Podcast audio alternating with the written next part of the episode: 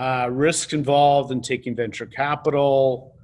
That's a great question. You know, I, I think there are a lot of risks, and most firms don't understand the risks.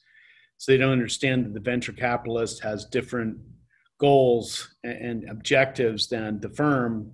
Uh, so as long as you understand the venture capital firm has, has different objectives, they want that once again the the two out of the ten home runs.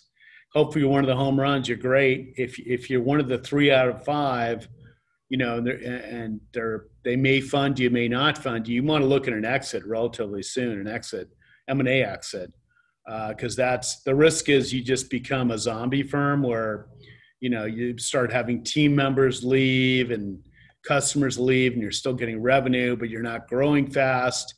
Um, you know, you don't want to be in that situation. So you, should think about selling if you're even if you're part of a VC. Uh, if you're, you know, and not in the top two out of 10. If you're in the bottom five, then definitely think about selling because, you know, it's going to be hard to get any sort of financing if your current VC is not backing you for the next round, for the B round, as an example.